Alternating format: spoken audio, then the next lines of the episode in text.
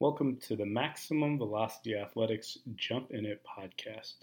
I'm your host, Jeremy Fisher, and this podcast is about all things athletics. So, my goal for this podcast is to educate, to inform, to share information, share mistakes, so that uh, coaches, athletes, instructors, whoever don't follow the mistakes I made and hopefully are able to have some answers and have some success. Um, one of the things that I'll do in this podcast is I will call people captains. And the reason I call people captains is it kind of brings everything together. So, captains is short for coaches, athletes, podcasters, therapists, administrators, instructors, newbies, and supporters of the podcast. So, I'll say captains a lot so that I'm, you know, I'm talking to the crowd and people who are listening to this. The reason that uh, podcast and my idea for a podcast kind of formed was I've been fortunate enough to talk all over the country, um, all over the world, and share my love and passion for track and field, but also for training, um, therapy, different designs of how to design training and technical things, especially for the jumps. But as a coach and instructor, I work with all different athletes. Some of my favorite over the years to work with are the young athletes from 9 to 14, and then obviously working with uh, the world class athletes that I work with it, is joy. But definitely at 9 to 14, I feel like a lot of um, the athleticism and the things that can be developed later on are, are, are developed at a young age. I, I also don't believe in early childhood specialization, but we're trying to teach them basic skills, basic skills that they can carry over to all the different sports. And I think the better we do it, do that, and we manage our young athletes, the better they're going to be in their given sport. So, in this podcast, again, my name is Jeremy Fisher, and I just want to tell you a little bit about myself and why you should listen to me. Um, I've been fortunate enough to be a high level athlete. Out of high school, I jumped seven foot four in the high jump. I had hoop dreams, aspirations of being the next Michael Jordan, but being five foot nine and 130 pounds just wouldn't allow me to be that next great basketball player. But one thing I did have is I had really good jumping ability. So in high school, like I said, I jumped seven four.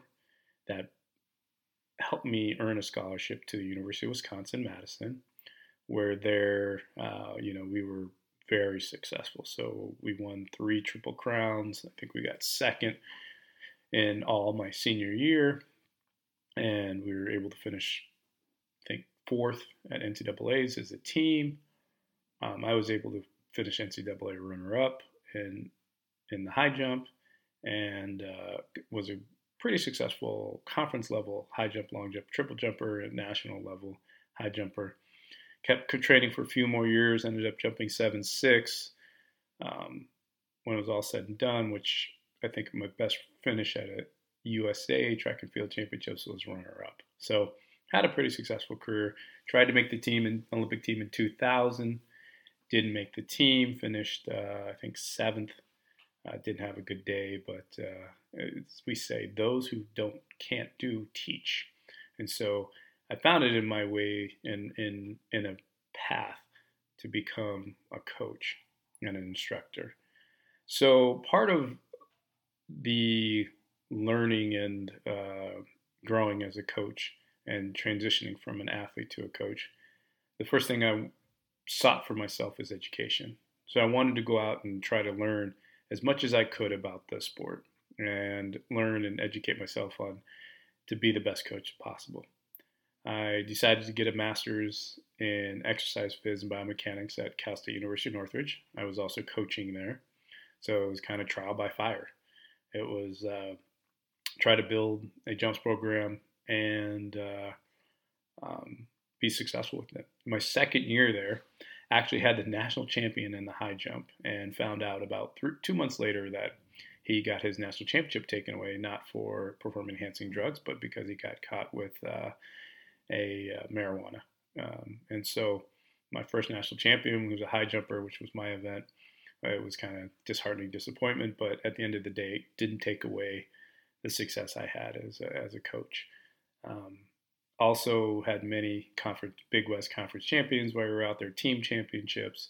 Uh, really built a great environment. Uh, ended up uh, such a great environment that there was two national, two more national championships within a couple of years of me leaving at Northridge, and felt very good about that. Felt like I left it better than um, when I arrived, and, and that was pretty impressive. Took the job at the University of Oklahoma after that. Coached there for five years. We hadn't won a conference championship in over 20 years, and we won two while I was there, and helped uh, build the women's team that finished fourth at nationals. So that was from um, you know a really rebuild kind of program and a uh, a school that really didn't have a his, history in the jumps, and now has a pretty good legacy. Uh, Coach Davis, shout out, he's doing a great job there, and uh, also what I was able to build when I was there. From that, um, besides educating myself, got all my certifications, my level ones, level twos, level threes for USA Track and Field, my level fives for IAAF, and then eventually uh, started teaching for them. So I t- taught level ones, teach level twos, level threes, um, teach IAAF, wrote coaching education for USA Track and Field, wrote coaching education for IAAF, have certification, my CSCS, USA weightlifting certification. Um, just really have done a thorough job of trying to educate myself and to be certified, not for credibility, just because I long for information and to try to be the best educator, instructor, coach that I can be. From there, um, I was fortunate enough to come to the training center. It was the Olympic Training Center. Chula Vista has been since changed its name now to the Chula Vista Elite Athlete Training Center. Worked for USA Track and Field for numerous years. Was fortunate in that, and during that time, able to coach athletes to 18 world and Olympic medals, plus about 13 to 14 Paralympic world championship medalists, and too many national championships to even uh, think about. Um, the reason I was given the job and the purpose of our job was to win medals, and we were very successful in that. And so, um, some of the athletes I've been able to work with: Brittney Reese, Will Clay, Chris Benard, uh, Bryan McBride, Ricky Robertson.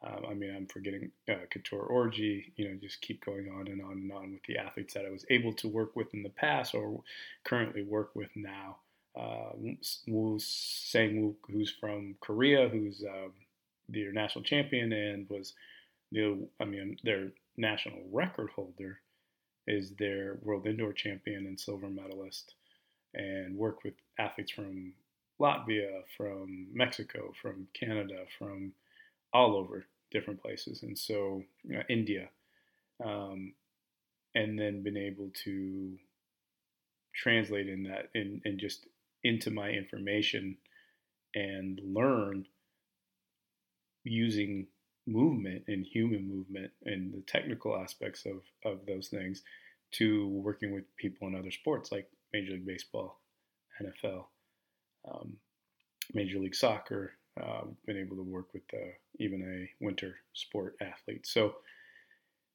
it's once you understand the human movement, understand how athletes are and movement becomes similar, then you really are able to you know see them in a different light and and and create things that are, are beneficial to the athletes. Um, the reason I created this podcast really was to over the time. First of all, the name of the podcast is Jump In It. So that's what we'll do. We'll always jump into the podcast and we'll just talk about things technically or thing questions that coaches, athletes, administrators, whatever have asked about training athletes and getting them to their highest level. And so that's the things that we'll talk about in the podcast. Really going to focus in on the meat, the meat and the potatoes, the X's and the O's. Um, how do we get athletes to achieve at a high level? Um, what are um, the ways that I've been able to get athletes to achieve at the high, highest level and get them to achieve out of the college or university setting and at that next level, or even my days when I was in the college or university setting. So that's the purpose of this podcast. I'm really excited for the journey. I'm really excited to talk about things that uh, have been on my mind, uh, questions that have been asked, things I like to answer, things that I've seen, trends that happen to have that happen. Um, some hot topics, hot, hot topics we'll talk about more more in regards to actual training than uh, you know just social things and stuff like that. So. Uh, I hope you guys are excited for the journey. I'm excited to talk about um, all things track and field and all things athletics.